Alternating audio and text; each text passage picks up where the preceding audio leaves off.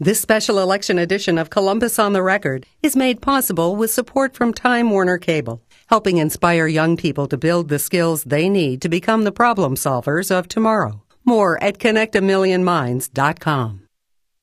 And from RLTV, the cable network dedicated to serving the needs of adults 55 and older with information and entertainment that inspires and enhances the perception of aging. More polls, but less clarity in the governor's race. And Zach Space and Bob Gibbs make their cases for Congress.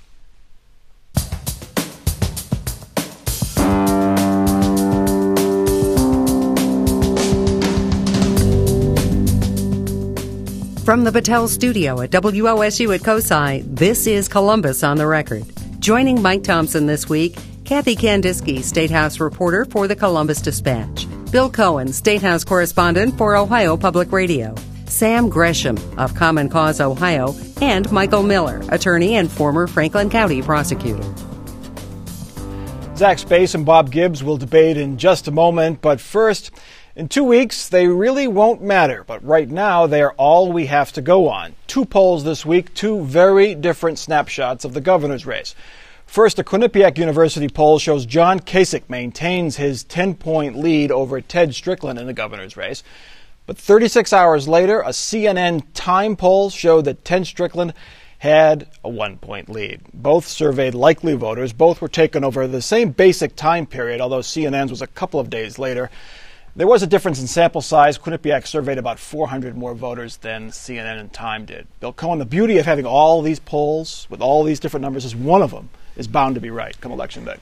That's true. Like a broken clock is bound to be right uh, twice a day. Uh, I think this all, you know, who knows? Uh, it all depends on these on the definition of likely voters. Mm-hmm. There's no real scientific uh, way to determine who really is going to vote. So all these various polls have different definitions of likely voters, and, and that's why they're coming out with with different uh, different findings. I might mention there was also a third poll around this time, a University of Cincinnati poll putting Kasich up by eight.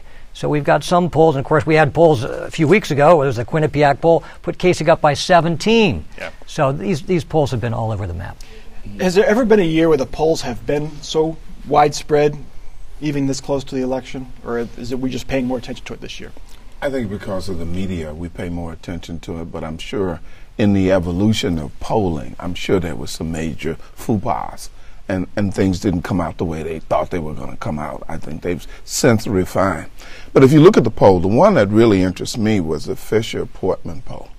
And in the back of that poll, that one hasn't changed much. No, but in the, in the back of the poll, there was a, a question of how you felt about the government, and I think that tells you. In that poll, 48% of the uh, uh, independents were really angry, and 52% of the Republicans were really, really angry. And I think this race is characterized by fear and anger. I think that's how people are responding to the candidates because their personal needs. I heard a phrase the other day. People are so blinded by their pain that they can't see anything else. I think a lot of people out there now are feeling it economically and personally, and they can't see anything. Else. I think it's key, you know, to watch what the independents are doing. I think obviously the the candidate that wins the independent vote is most likely to succeed. And on that front, these polls have been du- just as divergent as they are overall. You know, I think one of those polls showed Strickland plus one with independent voters, another showed Kasich plus 27 with independent voters. So it's really hard to judge. And the independent voters are coming out. According to the early voting uh, released by the Franklin County Board of Elections, independents have voted, 40,000 independents have voted so far early. And roughly, Democrats and Republicans are just under 30,000, pretty even. But the independents are coming out. Michael, what does that tell you? Well, these polls are all over the board, as everybody said, and I, and I find it really inexplicable. I've seen different polls, but they've usually been within a few points one way or another. To have one 11 or 12 points, whatever it was, in the course of a day is, and both of them not individual candidates polls, but you know, independent places from uh, CNE to CNN to the other one. Um, but I think the, the independents coming out are, are, probably not a lot different from the Republicans or the Democrats coming out. Um, there is a lot, as Sam says, I think, fear and anger and so forth. I think they're going to turn out big. And I've not seen the one Kathy talked about where the independents seem to be favoring the governor by a, a percentage. Everything I have seen, and, not really limited to the governor's race, just all across the country, uh, in every race, regardless of who seems to be there and in what state. The independents are coming out big and almost always favoring the Republicans. And I would just assume that would be the same thing here. I don't know what makes Ohio any different. Strickland, Strickland's campaigning courage. I mean, he's been pretty consistent in the low to mid 40s in a lot of these polls, but in a couple of them, he's crept up to the 48% range. That's getting close to 50. That has to be encouraging for them, and if we believe them, I guess. I, I think I think the candidates themselves, and I think their internal polls are showing this is a much clo- closer race than what we may be seeing in some of these other public polls.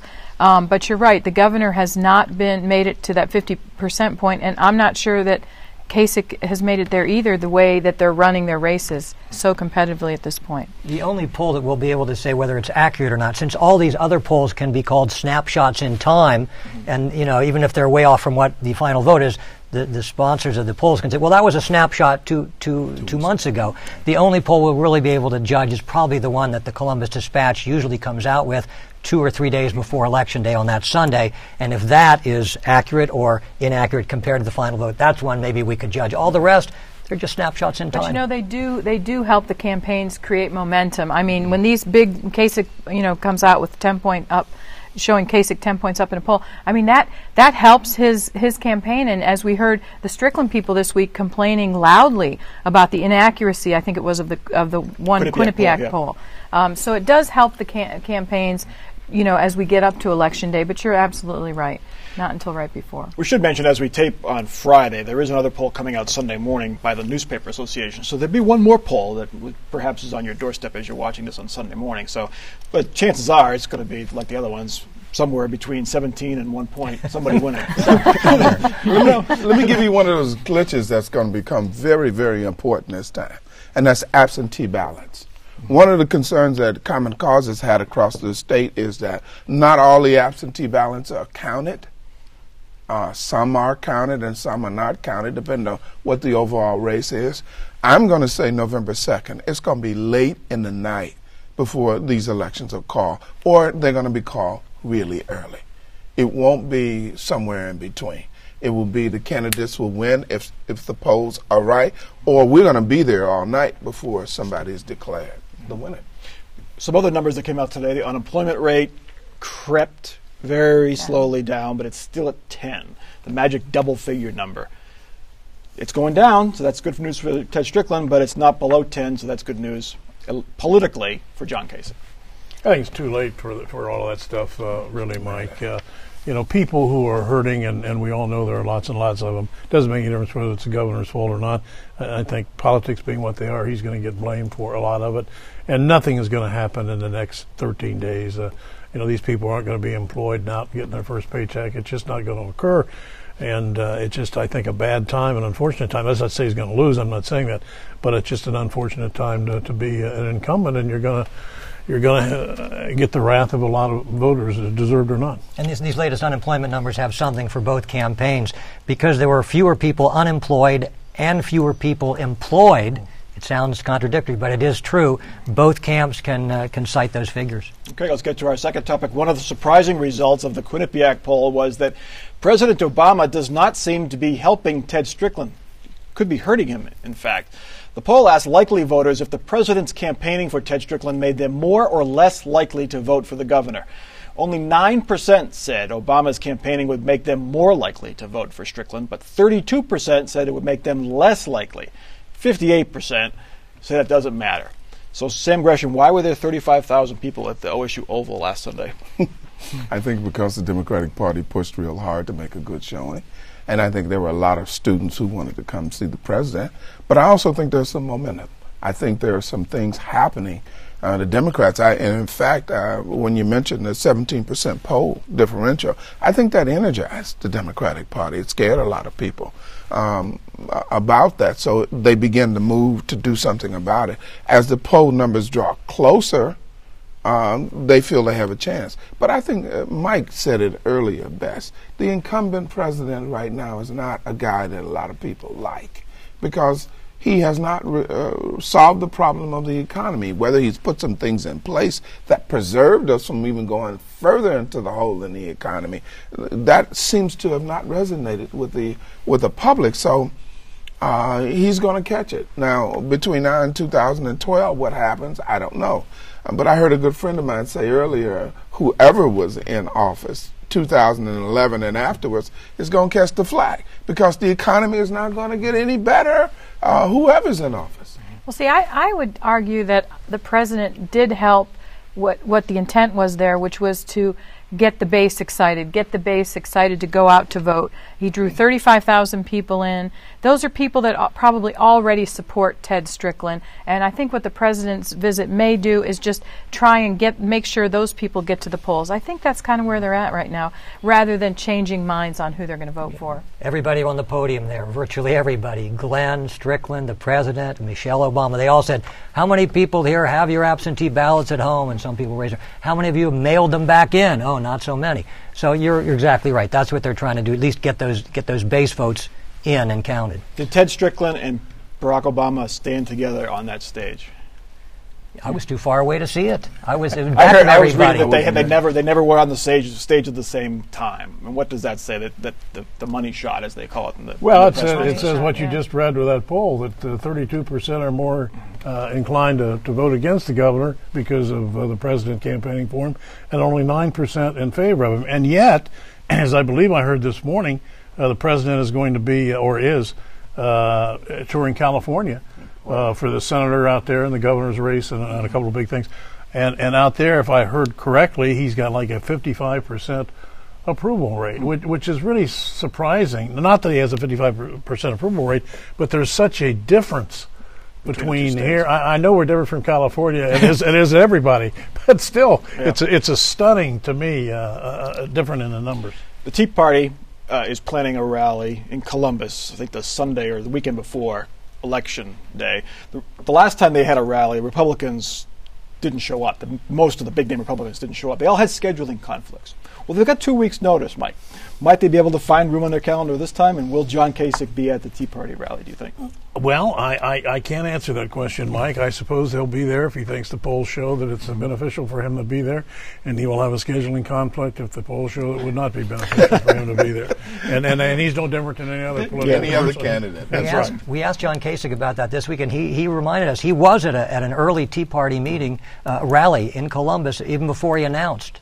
Uh, so he said, "I like the Tea Party." He wasn't though. shy about saying, "I like the Tea Party." But now, as we get closer, and the independent mm-hmm. vote is yeah. what they're all after. Yeah. You know, the independents are the ones that may have a little bit of uneasiness, and moderate Republicans about the Tea Party. Mm-hmm. So you may see them kind of thinking, mm, "I don't know if I'm, we're going to be at the Tea Party events this close to the election day." Sarah Palin, we don't know if she's coming or not, but if she's going to have any hope of running for president in 2012, being in Ohio right before the election has got to help that. So if you were putting money on it, would you say yes or no? She, she well, appears. To be president of the United States, Ohio is a, a, critical state. So if you're going to be a serious candidate for president of the United States, you should be there. But I think this election is going to be won in the Northeast, and it will. If the Democrats win it, it will be predicated on young people turning out, people of color, and persuading some of those independents. That's the combination they're looking. For. Is that why Al Sharpton's going to hold a rally up in Cleveland this weekend? I believe. Right. They're really trying that, that whole northeast corridor. I, I, my business requires me to go up there. They are really working that northeast corridor to get Cuyahoga County going northeast uh, to turn out. Uh, Canton, Youngstown, all those places. But that's where you have all the that's where you have the corruption uh, right. uh, problems over there, and a lot of people are saying there's going to be low voter turnout by those Democrats. I think there. there's got to be a lot of long-term Democrats that are just so disappointed in that corruption up there that uh, they're going to stay away too. Uh, so again, again, that's not the governor's fault, but he may he may get blamed for it. It may cost him votes mm-hmm. for something that's entirely out out of his hands. Let's get to our last topic. Columbus voters have the chance to change the rules for city council in November they will decide a charter change that would allow City Council to meet privately under certain circumstances. Supporters say it will bring Columbus in line with state open meeting laws. Opponents say it will literally close the doors on important business. And the opponents are upset with claims made by supporters. The group Keep Council Open says this website and some mailers are deceitful. The mailers and the website suggest the measure will make City Council more accountable. Kathy Candisky, you have one of the mailers I right do. there. Is that a hard sell to say closing meetings will make City Council more accountable? That's right. um, you would read this. Do you want to hold city council more accountable? And you would say yes. Yes, we do want to hold them more accountable. But you need to understand what you're voting for. And voting yes on this would be giving city council the right to meet behind closed doors in limited situations, litigation, hiring, things like this. So the, the people that are upset with this is think, uh, think that the ads are maybe promoting that they wouldn't be meeting behind closed doors. But in fact, if that's what you want, if you want to keep all meetings open, you need to vote no on this. If you want to give them the right to vote to meet behind closed doors, you vote yes. Of course, the, of course, before we get to Sam, the ballot language which we're seeing on the ballots now really clears it up. So let's take a look at it. If you look at the ballot language that is appearing on ballots now as folks vote early and that they will see on election day, it's a really long paragraph I won't read it. But nowhere in that paragraph does it say private meetings or secret meetings. It just says it makes city council adhere to state law. That sounds great, Sam. I think this is one of those tongue twisters where we people get lost in the content of it. And yes means no and no means yes. And I think when you have a vote like that, people have a tendency to say, I'm confused, so I'm voting what? No. and here's the reason this whole issue I think is so important. Virtually every Democrat on city council is there because 10, 15, or five years ago, they were appointed by the other Democrats. Then maybe they won election for the first time, but they got in there because of it. They were appointed, and these are the kind of meetings that they may be having behind closed doors, where they discuss, well, who should we appoint, what kind of deals may be made, and that's why it's important. Uh, Mike, the, the argument is rather than meet secretly one on one, which council members can do. This brings it all under the umbrella of the state open meeting law. We give notice. We let people know that we're meeting in private, why we're meeting in private, so we're just like every other body. That's a, that's a decent case to make. It is a decent case. I mean, it looks like almost all the other forms of government we have in the state are able to do that. But as I think Kathy was saying earlier uh, before we started, she, she thought, and I'm sure she's right, that it dealt with the home rule uh, provisions of, of, of, Columbus. So I, I don't think it's going to make a great deal of difference. I understand what Bill's saying, but, uh, but some of these things are never going to be open anyway. That's right. Particularly who you're picking and so forth. It's just I don't think this is a panacea to yeah. opening up. I don't think it, it, it, creates any greater transparency because those decisions were made on a telephone call or a breakfast, lunch, and a dinner, and somebody counted numbers and then they told what the number was. In other words, two or three people got together here, right. two or three people got together there, and that's all legal. Right. And then they can make the decision. Right. And yes or no on this is probably not going to change that. No, no, it's not. It's not. No. All right. On that positive note, the congressional candidates uh, are coming up for uh, their debate, but first we want to get to our off the record parting shots, and we'll let Mike Miller go first. Well, I think uh, uh, when the election's over with, I think the Republicans are going to do well, which is no great prediction, but I do think they'll take over the Ohio House, and I think they'll take over the U.S. House. Okay. Sam. I think it's going to be much closer than people believe, and I hope whoever is elected has the insight and fortitude to do what's necessary to make this country better, regardless of who they are. All right. Bill Cohen? I have no prediction because I'm, I'm speechless. And I'm also thankful that you have not asked us for our take on the NPR Juan Williams controversy. Thank you very much. I'm afraid I'll get in trouble. Maybe I can get a job on a Fox, though.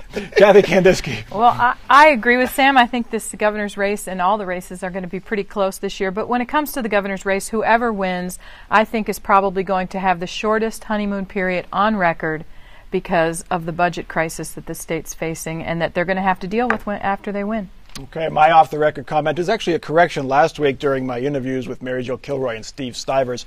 I incorrectly referred to the repeal of the Sarbanes Oxley legislation as being blamed for the housing crisis. I got my Wall Street regulations mixed up.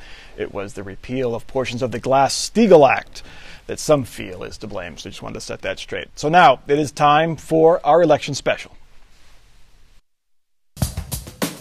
And now, live from the Battelle studio at WOSU at COSI, the candidates for the 18th Congressional District join host Mike Thompson for this special election edition of Columbus on the Record.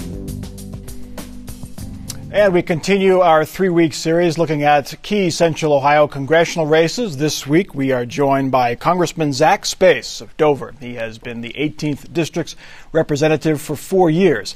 And challenging him this year is Bob Gibbs, a Republican state senator from Lakeville, Ohio. Let's get right into it. First of all, I want to thank you folks for coming all this way. It's not a not a trip, it's a quick trip down the road to come to Columbus from uh, the 18th district. So I appreciate you coming all this way to to introduce yourselves to our regular audience and also inform us about the issues affecting the 18th district. So, uh, Congressman Space, the 18th district has had economic problems for quite some time. I think over the years, even in good times and in bad times, uh, some counties' unemployment rates, rates have been in double digits. Uh, but if we take a look at what, is, what it's looked like over the past 10 years, um, this is this is a picture of the graphic of, of graphic illustration of the unemployment rate in the 18th district. Um, it really had that, that sharp tick up is since you took office in 2007. Um, how much responsibility do you bear for that? Well, uh, if you look at the same graphic for virtually every congressional district in the country, you'll see the same phenomenon. Uh, this uh, recession that we're in, and that graph is a reflection of the recession, is a uh, product of uh, years of, uh, I think, financial mismanagement, fiscal irresponsibility, and poor policy at the behest of the Bush administration. And, and frankly, there, it's not just a Republican problem. I think uh, some Democrats are equally to blame in terms of some of the trade policies, for example, that contributed to this recession. To suggest that somehow or another, the day that the Democrats took the House in 2006, uh, things began to sour is it's laughable. We all know that that's not the case. Uh, what, what, what is important to understand is that in the last eight months, we've seen that trajectory become, begin to come down. We've seen a 23% reduction in the last eight months alone. Um, that, uh, in addition to some other strong signs of recovery, uh, the indication is that the recession is beginning to subside. We're moving in the right direction, uh, and the, the bleeding has stopped. Now, we have a long way to go. Senator Gibbs, what can you do that's different than Congressman Space has done? Well, one thing I will agree with the congressman, uh, it is national. It's, uh, it's, districts across the country because of the policies coming out of Washington D.C. I think uh, this uh, massive deficit spending that's continuing and has just ex- uh, gone exponentially through the roof in the last four years uh, is, is is creating the pro- making the problem worse. And you know, really, this all started in the housing mar- the housing market, and Congress failed to act and and the, the, the, regulatory structure in that area it broke down and, and, and there was loans made that shouldn't have been made because one hand the government was encouraging uh, loans through the Community Reinvestment Act and the other hand you know saying well okay we're going to do that because that's the policy and um, I, you know, I think four years uh, the, they've been in charge in Congress, and, and, we're seeing the result. And we've seen uh, the deficit go from uh, January 2007, when Nancy Pelosi took over as Speaker and Zach became Congressman, $151 billion, 12 times increase. Explain to me how government spending affects, negatively affects the economy. We hear that all the time. We, we sort of assume it's fact, but how does growing government spending lead to a poor economy? Well, what are the economics it, there? It's, it's creating a lot of uncertainty, and, and, and the, the deficit spending is, is ma- a major component of it, and there's, there's several other components. But we had deficit spending in the early 90s, in the late 80s and early 90s, and we, then we had an economic boom in the in the mid to late 90s with huge deficits. There was was there less uncertainty then? I think that the, the, the, amount of deficit now compared to the, the, relation to the GDP, the gross domestic product, is a, is a lot higher. Um, I think about 10 or 11 percent. So. Uh, you know, normally it would be two or three percent of the GDP, and so we're seeing just uh, unsus- a very unsustainable, and it's adding uh, massive uh, uh, debt to our uh, trillions of dollars of debt to our, our national debt. And what's doing the money that comes in, more more money that comes in is going to have to go to service that debt. And so the public sector now, the government, is actually competing for dollars, and now they're also printing money, so they're devaluing the, the value of the dollar. And and and this is uh, on a day of reckoning is going to come if we don't get this turned around. Congressman Space, deficit spending has increased 35 to 40 percent just in the past couple of years since the mm-hmm. president took office. It had increased before that, but it really has ballooned in the past two years. How do you explain that, and, and how can you reverse that?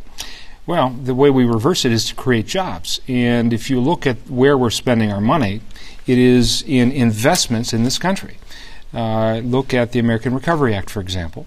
Look at the TARP uh, um, uh, bill, for example. Uh, TARP was, uh, by the way, a bipartisan uh, decision. That's the bank bailout. Yes, the bank bailout. uh, at a time when we were perhaps on the cusp of a Great Depression. It has worked. Uh, we're seeing most of that money, if not all of it, being paid, pa- be, being paid back with interest. Uh, the American Recovery Act is investing in tax breaks for the middle class. It's investing in states like Ohio that desperately need help to meet their budgets, and it's investing in infrastructure, highways, roads, bridges, broadband for areas like Ohio's 18th, creating jobs. And in the end, that's the way we get get our budget balanced, putting people back dis- to work. The 18th district has received $354 million because of the stimulus. How many jobs have been created for all that money? It's impossible to quantify it uh, today. The question is, uh, is it making a difference? And it is. What, some of this money, for example, Mike, is uh, $66.5 million applied for our Connecting uh, Appalachia Broadband Initiative. What this is going to do is, is going to bridge a divide that exists between uh, rural southeastern Ohio and urban and suburban America. It's going to allow us to have our children have the same advantages in school. Our businesses and small businesses have the same advantages that city businesses have. Our healthcare providers, our teachers. It's going to allow for us to make up huge ground. It's a transformational moment for Appalachian Ohio. Shouldn't we be able to say ballpark figures? How many jobs we got for $350 million? No, that's that. Th- this was never. Uh, no one had ever at any time said that this American Recovery Act was going to create X amount of jobs. It was going to keep the unemployment rate at 8%. That was Well, that- one promise early on. Well, that was never a promise I made. Uh, we we did what we had to to stave off a Great Depression, and we have. It has worked. Uh, drive around my district right now. The unemployment rate is is coming down at a at a uh, admirable rate. It's not where it needs to be, but it's coming down. People are going back to work. Just uh, two weeks ago, we announced the largest solar field in the country coming to southeastern Ohio in my district. We're bridging that technological divide. We're training the workforce for the jobs of tomorrow. People are beginning to restore hope and, and regain hope in our district for a better tomorrow. We're leading in the energy sector. Senator we're no longer going to follow. We're going to lead. $354 million. Would you have turned that money away Well, let me if say, you were a congressman? Let me say something about the stimulus. Uh, you know, it's uh, 787 billion. It's gone over 800 billion, almost a trillion dollars, and only three percent has been spent on infrastructure. Okay, so the rest of it's going. uh, On, Well, go to health care and teachers. Well, it's going a lot. A lot, of, a lot of it's to bail out states, and in, in Ohio, you know, we the, the legislature and the governor balanced up the last budget, and now we've prolonged the situation because now we got an eight billion dollar hole to fill, which is a lot bigger than we had two years ago. Uh, so I think it's important to remember that, as you said, that had to be passed. Because keep unemployment going above eight percent. Well, unemployment went higher than eight percent. Obviously, a lot of people don't have jobs, and the result's been we've lost through June of this year. We've lost three million jobs nationally in the private sector, and we've added three trillion dollars to the to the debt. And so, you know, now we got a big, massive pile of debt, and we don't have, and where are the jobs? One, uh, in a moment, we'll take questions from our audience here at WOSU at COSI, and we urge you to join us online. We're hosting a live chat, and that is at wosu.org slash COTR. Join us online, and we'll take questions from the audience in just a minute. Uh, Senator Gibbs, let's, a big issue in this campaign in the 18th District related to jobs is trade and trade policy. Here's a graph which estimates the number of jobs that the 18th District has lost over the past four or five years. Um, this is the number of workers deemed eligible for federal assistance because their company has moved the jobs out of the country. As you can see, it's a sharp spike since certain, certainly since 2007. How do you convince those folks who lost those jobs that free trade is a good thing? Well, what I what I am a strong proponent of is fair trade, and, and but we need trade because trade lifts everybody up. But we got to work really hard to make it fair. And there's a couple things going on that that's not fair, and I have I have serious concerns about that. But if you really look at the at the numbers, what's what, the reason we've lost jobs to foreign countries is because bad public policy. We have the second highest corporate income tax rate in the world, and we have a very burdensome regulatory structure. And these these these businesses, it's a global market, and they got to compete, and and the, and cost of production, and and uh, so. I would argue that you know we've seen the Department of Commerce figures. Twenty-six percent of the of the manufacturers uh, employees for Ohio manufacturing are dependent on exports. Agriculture, We saw almost $3 billion of sales last year, about almost a 70% increase from five years ago. So trade can lift everybody up, but it's got to be fair trade. And, and, and this goes back to the deficit uh, issue with China. China is not playing fair because they don't let their f- currency float to market rates. But it's going to be hard to play hardball with China when, when they're our banker. Congressman Space, you've been harshly critical of NAFTA. You said you wanted to repeal NAFTA, but 7.9% of private sector employment in Ohio is because of foreign trade, and half of our exports go to Canada and to Mexico. Yeah. So we're getting some benefit there. Wouldn't repealing NAFTA hurt that segment of the economy? Of course not. Uh, I don't want to eliminate all trade. I don't want to become protectionist. We have to engage in trade that's fair. And Mr. Gibbs says he's a fair trader. He's not. He's a free trader. Um, you can say what you want. He's testified before Congress about the benefits of the tr- existing trade policies with China. He has uh, advocated on behalf of NAFTA. These trade policies, Bob, have been devastating for this country. Now, that when when you look at uh, our options when it comes to trade, we have two options essentially we don't have the option of, of not trading. We have to trade. We can either uh, insist that though our trading partners comply with some basic fundamental rules when it comes to fair labor standards, things like child labor laws, for God's sakes, uh, or we can roll back uh, these reforms that have been fought for for for a hundred years by men and women in labor uh, in this country. Things like child labor laws, the eight-hour workday, the 40-hour work week, uh, environmental integrity, workers' compensation, unemployment compensation, the things that make this country great. Now, Mr. Gibbs' solution to the trade problem is to roll back those progressive reforms, those things that are so important to this country. Let's let let's let Senator Well, Gibson let's, let's be that. clear. Uh, when he says I testified before Congress, that was in the late '90s when I was president of the Ohio Farm Bureau, testifying to get China into the into the ball game, so get them to play by the rules. That was the whole intent because they're not playing by the rules, and if they're not in the ball game, they're not going to play by the rules. And and I think it's interesting. NAFTA, Canada is our number one trading partner, Mexico second, and now our exports going to China is, num- is number three. But uh, you know, the president of the United States, if if um, there's a problem with NAFTA, he can open up the, and renegotiate that agreement anytime he wants. But Congressman Space has sponsored a bill called the Vote Act. He says he doesn't want to be a protectionist.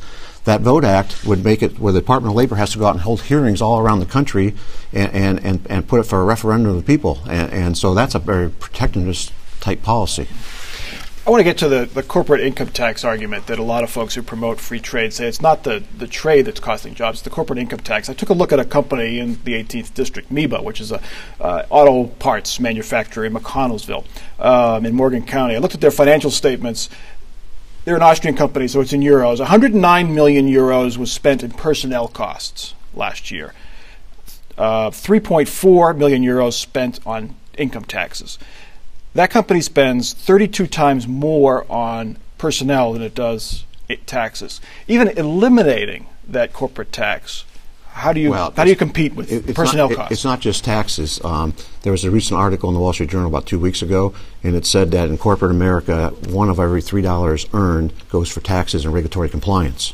And so it's a combination. And when I meet with our our employers out in the district, I just hear you know really horror stories of the frustration because most people want to do, are trying to do the right thing, but when they can't get permits and they get all this red tape and bureaucracy and higher cost, and cap and trade is going to increase costs for them. Uh, I think the recent health care legislation it creates more uncertainty and higher costs. We'll get to healthcare in a minute, but Congressman Space, regulation, bu- small businesses complain they have mounds and mounds of paperwork to, for workers' comp and things like that. How can we get through that, and what, Well, what can you do to th- do that? I, I think it's interesting that Mr. Gibbs would use Miba as an example. Miba is a shining success. It's an example of what can happen when, when local government works hard to try to lure manufacturing in.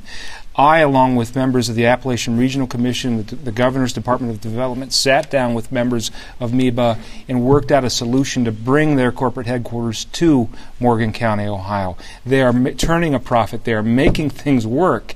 Uh, the answer is not to eliminate workers' compensation or, or, to, or to make work conditions harsher for the American worker.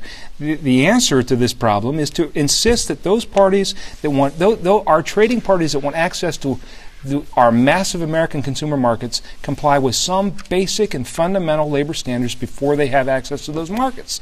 They will comply if we make them. Why haven't we made them? We haven't. We haven't because multinational corporations and, and very very wealthy people benefit from the existing structure. But isn't there a backlash? If we impose restrictions or rules, then they shut down exports from us, and then it hurts our companies and our farmers here. The, the value of labor in this country goes up.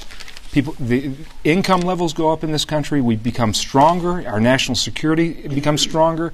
This is a national security interest I- issue when we lose the ability to, to conduct heavy manufacturing as we have over the course of the last 15 years, very steadily, it becomes a national security issue. We can't afford not to do this. I want to take a question from our audience. Go ahead, please.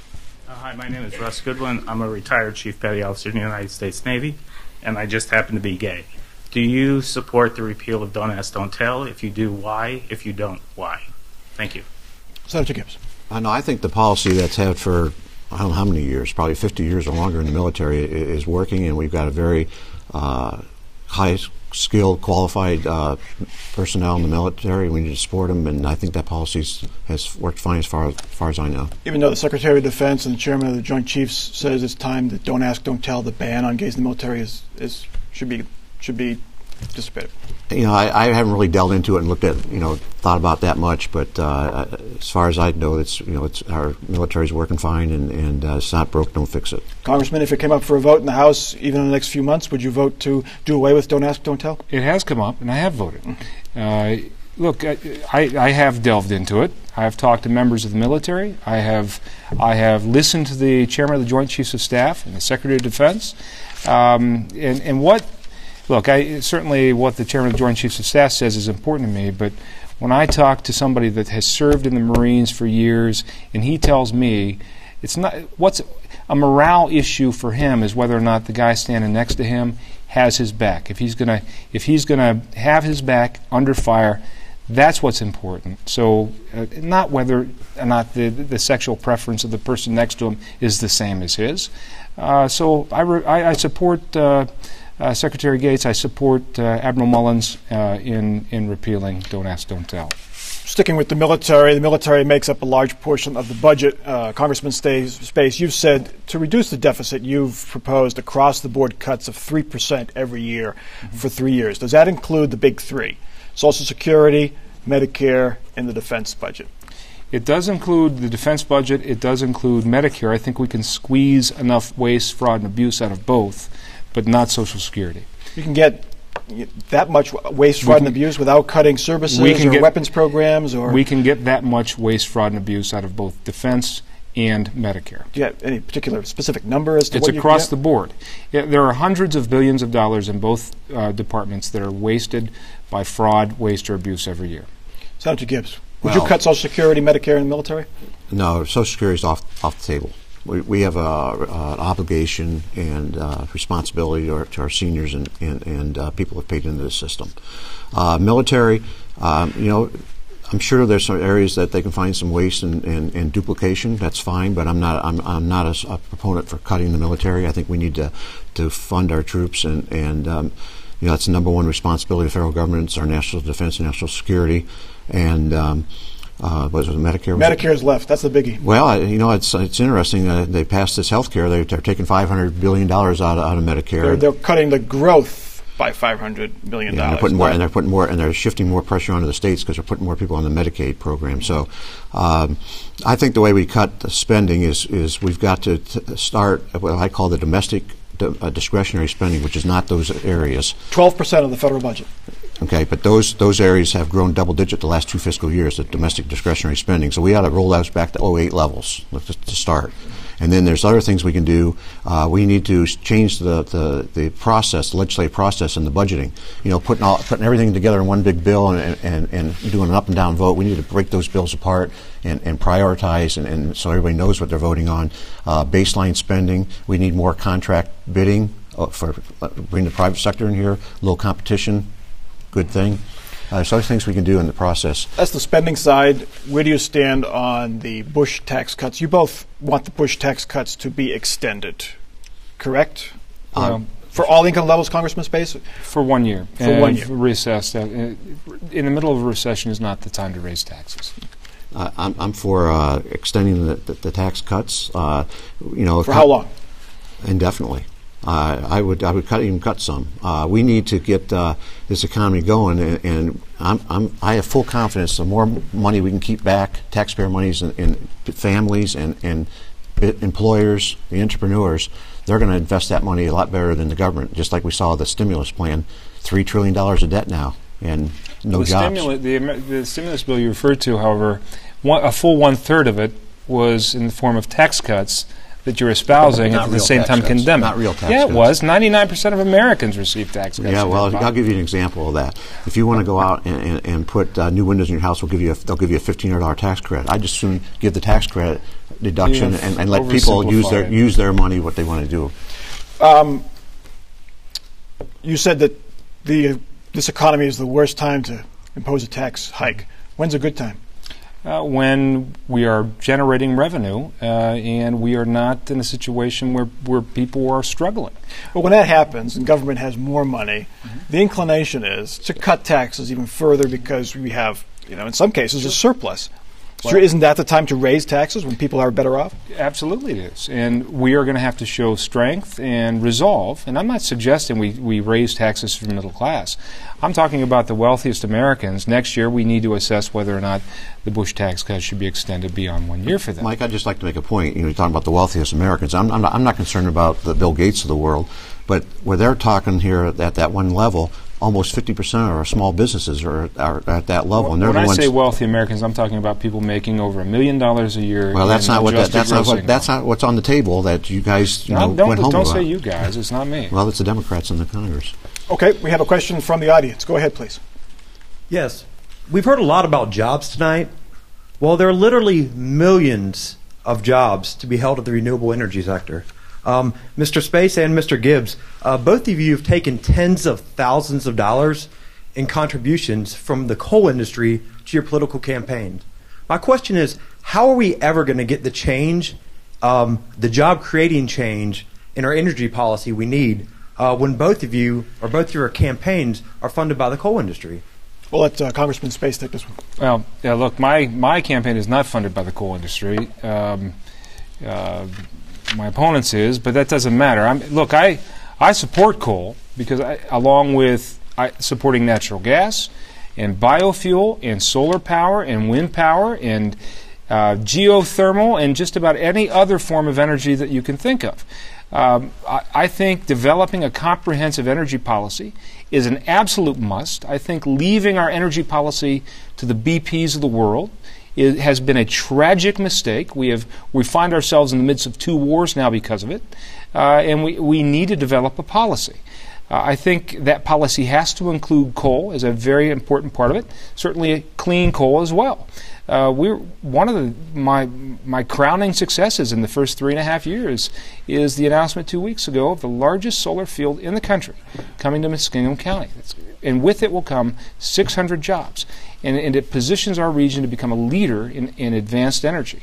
Uh, we have the Let's, let's, let's, ability get to be Senator, great. let's let uh, Senator uh, Gibbs answer this question, then we'll talk more about Sure. climate change. The question was, can you take money from the coal industry and then push for regulation of the coal industry? Wait, obviously we can. We, you know, I'm, I'm strong for the coal industry. I'm strong for the oil and gas industry. What we need in this country is a, a wide, diversified portfolio of energy. Because if we're going to have a vibrant, growing economy, at least four, three to four percent a year of GDP, we need to have a, a reliable and affordable energy supply. And you know, coal at the wholesale level can produce a kilowatt of electricity for about three cents. It's the cheapest form, and, and they're, doing it better and better every day. You know, being cleaner and cleaner, and we can't put them under the bus. In the 18th congressional district, we have thousands of people that are dependent on the coal industry, and that you know, the, the cap and trade vote that Congressman Space supports put, would put a lot of those people out of work and raise the price of electricity in everybody's household here at least $1,400 a year. Uh, Congressman Space, in the summer of 2009, you voted for the cap and trade, which penalizes companies and utilities which pollute. Uh, it's very unpopular in your district. Do you regret voting for cap and trade? No, I don't. Um, the energy bill that I voted for, it, Mr. Gibbs th- pulls these numbers out. The $1,400 per year figure uh, has been debunked. Uh, the CBO, which is a fiercely nonpartisan scientific analysis um, that, that is not partisan in any way, uh, has estimated that it will cost the average household less than $200 per year by the year 2020. Now, I would suggest if we Now, do might, nothing, the, might the Ohio be higher than By- that? no. That's the nationwide by average. the year 2020, the average household. United Now, States Let me average, finish. though. Okay. But I would suggest that if we do nothing in Ohio, uh, as well as everywhere else, that we are the average household utility bill is going to go up a lot more than two hundred uh, dollars per year by the year uh, 2020. We have an opportunity once again to get engaged in a, in a, a comprehensive energy policy that will help rid ourselves of this cancerous reliance upon foreign oil that has been so devastating for, to our foreign policy and our economy. We have an opportunity to engage in a process that will create millions of jobs, sustainable, long lasting jobs, and we have an opportunity to preserve and enhance coal. Mr. Gibbs uh, doesn't tell you that the bill that I voted for uh, saves coal. It spends $150 billion in, in research and develop incentives for, for utilization of coal. Is there such a thing as clean coal? I mean, it's a it's a fossil fuel. You have to burn it. I mean, they've done all this research, pumping it into the ground and filtering it. No one's come up with it yet. Is that possible? Do you really believe is it possible something called clean coal? I do. I think that, look, we have to drive the technology. If we don't drive the technology, there won't be. That's what this legislation is designed to do. It's designed to, to drive the technology on clean coal, to drive the technology on advanced battery components, to drive the technology on wind and solar power, to make, to make this country truly energy secure and energy independent. Senator Senator Gibbs, you, you voted for a Senate bill Mhm, that that mandates that 12 percent of Ohio's energy come from renewable sources. And we did put a 3% cap in there. if there is a three percent cap, but high, couldn't yeah. you argue that even even at three percent is, a, is an energy tax? I don't believe so. I think that it's going to help drive some of that technology. Um, it, I think it's just you know, amazing. Congressman Space says that the, the, the cap and trade is good for the coal industry, and you know we already already determined the coal industry is supporting me because of the cap and trade vote. There's just no other way around that. So you mentioned that the, the low cost of producing electricity from coal. The downside is Ohio is the fourth largest emitter of carbon dioxide. If not cap and trade, how do you get that down? Well, if, if you really believe that uh, climate change is happening because man man's causing it, then I guess that's a concern. So how do you how would you propose fixing it? Well, I don't. I don't think the science has got to the point that that, that man is is causing the climate change. I'm not. I'm not buying into it. I I think it's unbelievable that the uh, uh, EPA uh, is is is going to regulate CO2, carbon dioxide under the Clean Air Act, which was never intended to do that. We needed to have more science on that and more debate before before before we take action in this country. That's going to put thousands of people out of work and shift more jobs to China and India. Let's get to a question from a member of our audience. Go ahead, please. This is basically two questions in relationship to education. Just, just one. Do you support No Child Left Behind, and do you feel education should be a federal responsibility, that all states should be required to teach the same curriculum? Senator. I, I think that uh, education should be at the local level and the state level as much as possible. Uh, you know, tax dollars that come back, I'd like to see just block grants and, and let the uh, states and the local people make those right decisions in the curriculum. And, and if they if they fail to make their achievements, then you know we're going to fire those people, and, and the state should do this and, and start over. But I'm for uh, uh, little competition in schools. That's why I support vouchers in, in charter schools. Congressman Space.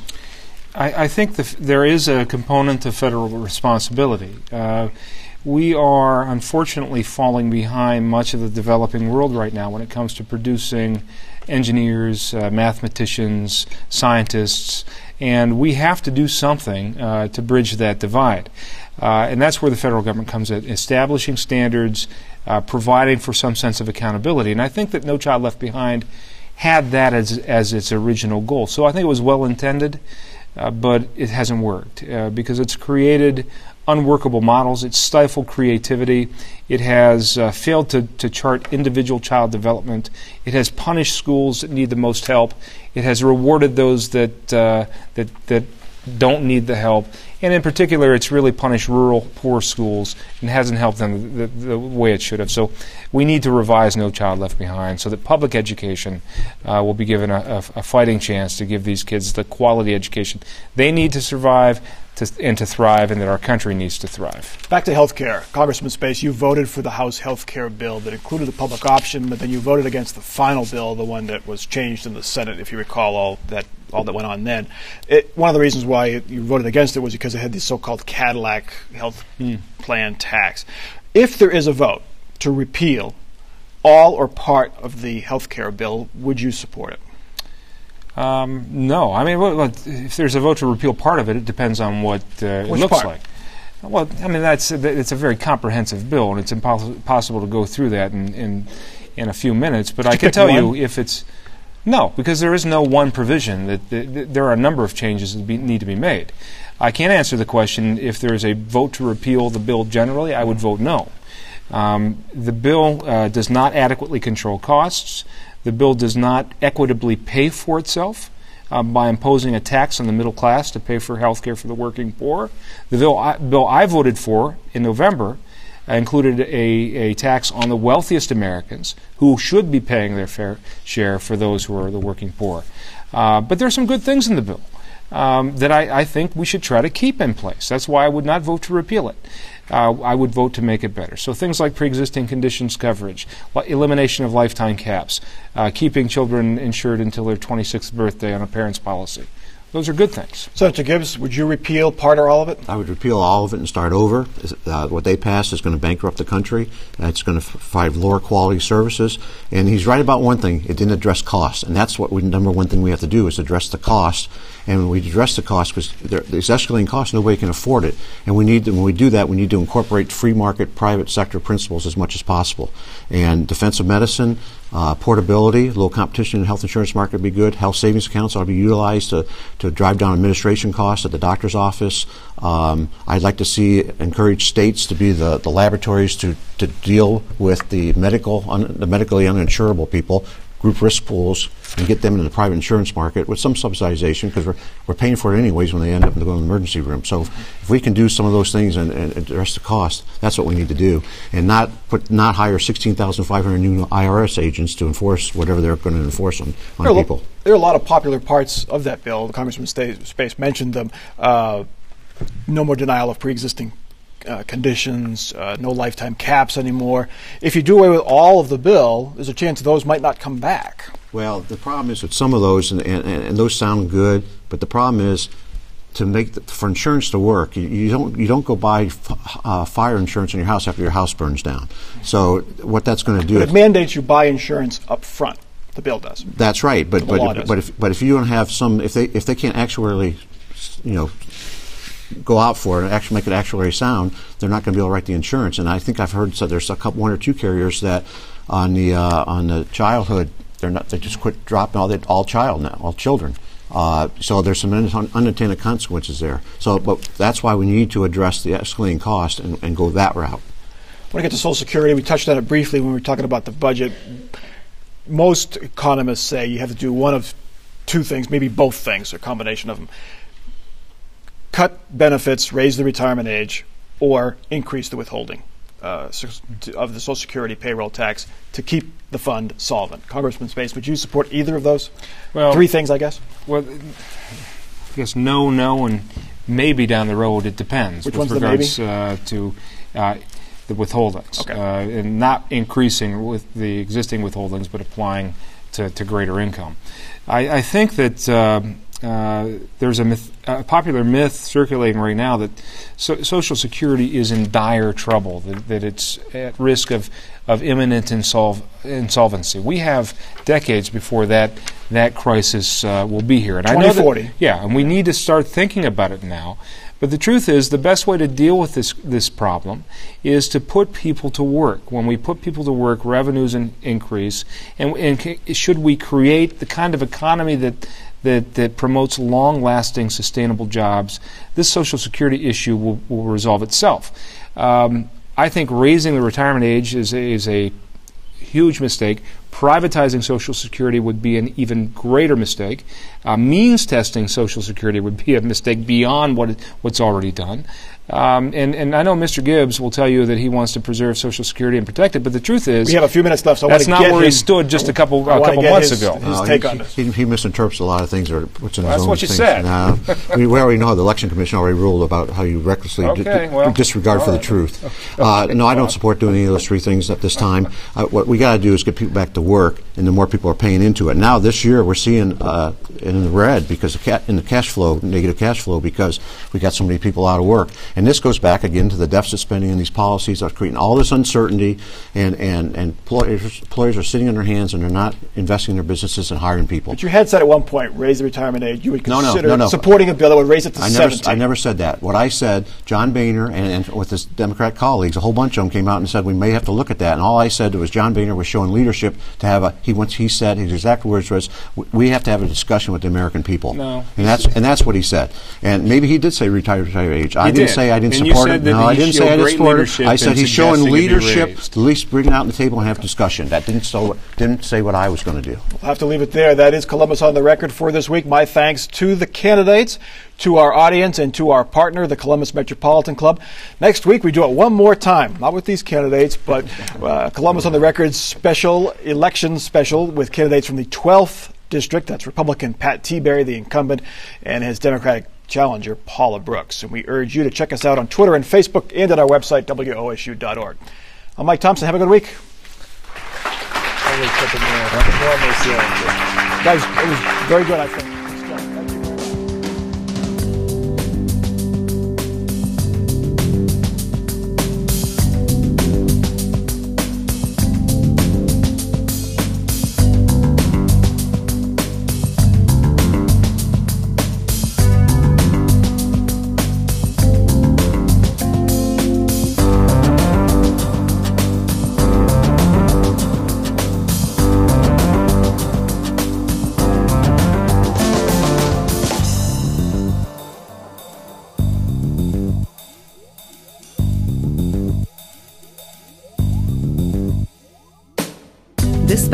Special edition of Columbus on the Record is made possible with support from Time Warner Cable, helping inspire young people to build the skills they need to become the problem solvers of tomorrow. More at connectamillionminds.com. And from RLTV, the cable network dedicated to serving the needs of adults 55 and older with information and entertainment that inspires and enhances the perception of aging.